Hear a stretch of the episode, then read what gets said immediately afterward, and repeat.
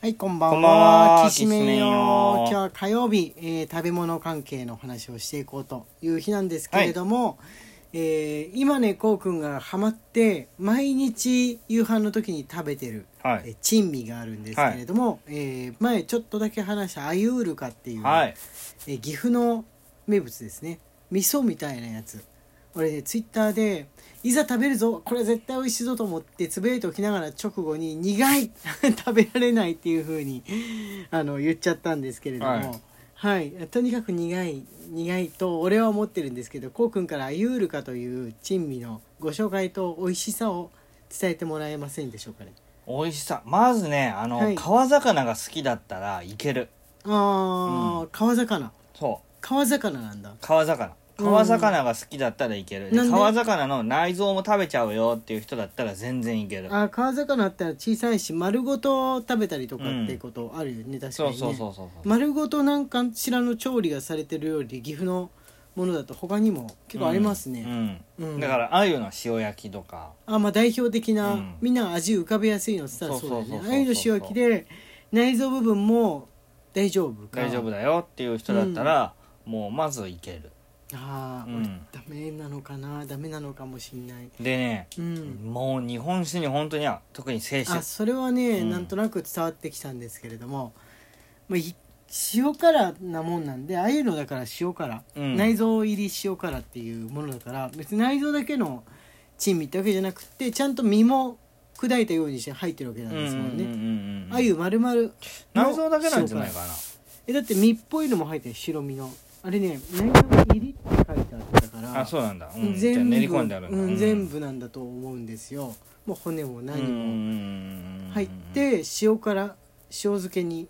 しているものなんだと思う、保存食だと思うんですよね山の地そう域だっねてうんどこもその県ならではの保存食がああるねったりするじゃないですか、夏にしか食べられないようなものを保存するというかその一つがもう魚っていうことなんだなっうてん思ったんですうんうよんうね、んあれイカの塩辛って何で生まれどこが名産とかあんのあれあるんじゃん東北とかなのかな、うんイカもやっぱあれ保存食として塩辛生まれたんでしょうかね、ねでも塩辛といえば、まあ、イカが浮かんでくるわけなんですけどそこが魚え他にもさあんのかな以外でも魚の塩辛ってあんのかねあると思うようん全然知らないだけで東北だったりとか日本海側とかって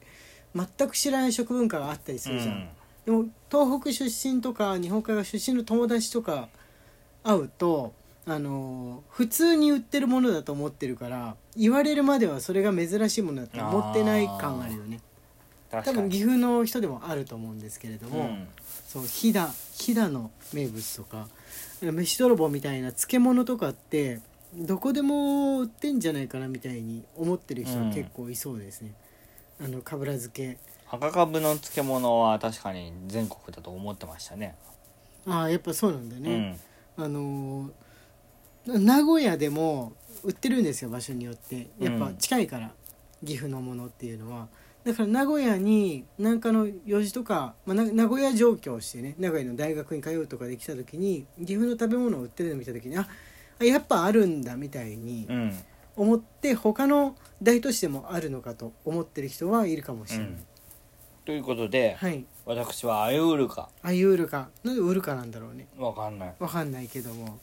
はい苦いのどうすればいいの俺苦いの本当にねダメでなんか年取ってきてからね味覚が子供っぽくなったのうか、んどんどんブラックコーヒーとかなんか苦いの全般ゴーヤとかダメになっちゃったああ珍しいねブラックチョコレート普通逆に逆なんですけどね鈍くなっていくって聞くけどねうーん敏感にうんなって苦いよーっていう風になるようになっちゃいましたうねん年取って甘いものが逆に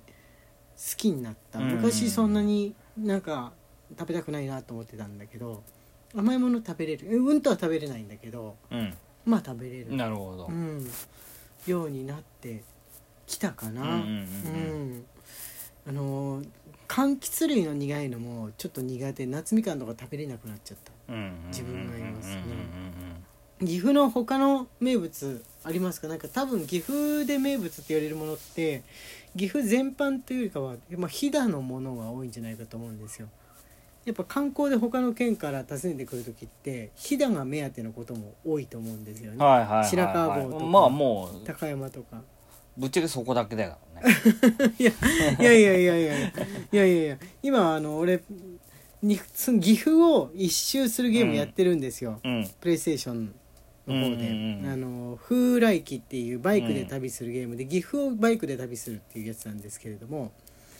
あの結構あるもんですね左側右側下側とかもあもうのばだいぶ下の方はもうあの岐阜岐阜市っていうか名古屋に近いんですけどあるっていうのかなギューって絞り出した感じはあるよね温泉がね結構あの多くって、まあそうだねうん、ただ下呂温泉とかほど有名じゃない温泉もう本当に町営温泉みたいな町で営んでる温泉みたはいいなはいはいのとかはいもはいはいあったりしてありますね全般的にまあアルカリ性の泉質のお湯が湧き出てんのかなとこの岐阜の山々からうんうんそういう印象を持ったんですうが、んうんうんうんうんまあ、温泉街みたいになってるとこって言ったらやっぱり高山と高山もあれ温泉なのかな温泉ではないのかな温温泉街ではありますね泉街ではあんのうんと、えーまあ、下呂温泉が最も有名なわけなんですけれども他はねあの風景がねすごい似てて 風景がすごい似てて、岐阜の山し沿ょいうがのないん道ですよ岐阜って本当に山だから、うん山に囲まれた都市だよ都市っていうかいや山だもん道はねすごく開通されてて、うん南全は部綺麗な道になってる南側は盆地なんですよはいはいはいでもあの真ん中から上はもう全部山だから、うんうんんもう景色同じよ、そうなんだよね、うん土砂崩れが起きやすかった地域なのか、うん、あのーなんか土砂崩れがあるたんびにその周辺を整備して整備してってなってるのか結構道はねどこも国道沿いは綺麗なんですよねまあそうだ旅した時ももうゲームの道みたいにして綺麗でうんうんうんうん荒くれてる道とかなかったんですけれど、あのーそれだけによくそのゲームの中で迷ってるんですけど実写のゲームだからあれこれ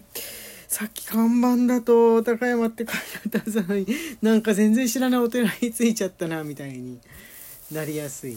ところあでいけ食べ物の話しなきゃいけないんだったえっ、と火だからその話になってしまいました岐阜の名物甘いものはない甘い甘いものの記憶の水まんじゅう以外水まんじゅう水まんじゅう自分の地域は水まんじゅうあああと南の方のあと鬼まんじゅう鬼まんじゅうってあれ何岐阜のなの格納山じゃないの名古屋の東海全般なのかな東海全般ではあるかもしれないですね、結構どこの和菓子屋に行っても置いてあったりとかはします、鬼まんじゅうってあのこうなんなんつうんだろうあれ蒸しパンみたいなやつですねそうそうそうにそうさつまいもがゴツゴツ入いっってるぱい入ってるっていうやつなんですけあれどともはやっぱりその栗きんとん粉っぽいやつああこの粉っぽい栗きんとんと、あと前金華山登った時にちょっとその話で触れましたけどあの鮎の形したあゆがしねどら,、うんどら焼きみたいなやつで中に入ってるっていう、はいはいはいはいあんこともしてなくても餅が入ってるっていあゆうやがしつ鮎菓子鮎菓子って名前なのかなあゆがしってみんな言ってますねうん、うんあれは子供みんな好きですねあーあれね甘すぎないで美味しかったねうん、あのねあんこ入ってるの俺そんなに食べないんですけどどら焼きとかもねそんなに食べないんだけどうんお餅だと思うと結構うんうんうんうん結構大丈夫なうん感じむしろ餅にどら焼き状の皮がついてるなぜか魚の形をしているみたいな感じで認識しましたかねそうですはいそれで合ってますあとは何かありますか珍味とか朴葉味噌の話前ねこの時間うかんうらんうんしたと思うんですけれどもまあ飛騨牛ぐらいかなひだきああとねあのソウルフード岐阜ソウルフードでね今調べたらやっぱりケ上イちがゃっんてくるのはケイちゃんうんケイちゃんですね B 級グルメに含まれるんでしょまうかあねまあまあまあまあまあまあ新しめの多分郷土料理だからねあそうなのそうなの、まあ、そうそう鶏キャベツ使ってんじゃん食べれるよだってあそうかそうだよね、キャベツ鶏で、まあ、割と安くこう誰でもご家庭で作れるっていう感じの食材ですけど、それで誰か開発した時があったんでしょうねねそれに生姜とかニンニクがてんこ盛りに入ってて、まあ、冬は暖かくなるあれ味噌も入ってるのかな何が味噌入ってる味噌入ってる、で体がとにかくねあったかくなるあのーおかずとして食べる味噌ラーメンみたいな感じああわかりやすいおかずとして食べる、うんそうラーメン抜きのうんラーメンの代わり にそれすごいわか鶏りやすい肉が入ったみたいな感じのお店、なんかどっかねちょっと中華料理っぽい感じのね雰囲気もありそうつだつよねだから新しめの郷土料理だよねそうだねうん、庶民庶民派っていうにはやっぱりそこの地域山の地域しかそんなに食べられないからだからねけいちゃんを郷土料理っていうのはちょっと恥ずかしい、なんで新しい 新しめだうから、ん、なんかまあ戦後のものでも別に東京のね料理とかも何でも東京名物みたいに言ったりとかうんしてるもんだからいいんじゃないですかねもう戦後すぐ作られたものとかその辺りで作られたものであってもあれですよ何十年という時が経ってるじゃないですか戦前ぐらいにできたもの江戸が終わってから戦前ぐらいできたものからにしたらもう100年超えてるから100年オーバーはやっぱり名物なんでしょうかね。ううんん、わかんないけど鍋物自体が鍋物煮物自体が流行った時がある気がするね全国で絶対そういう戦前戦後かなあたりで開発されたっぽい煮物鍋物の名物あるからねあるねうん、うんはいって言ってるうちに時間がやってまいりました明日は、えーお便りを読ませていただきますはい先週紹介できなかったものも、新しくいただいたものも順に読ませていただきますのでよろしくお願お願いいししまますす皆さんの郷土料理も教えてくださいああ教えてほいしい荒井家のきつめんトークでしたそれではまた明日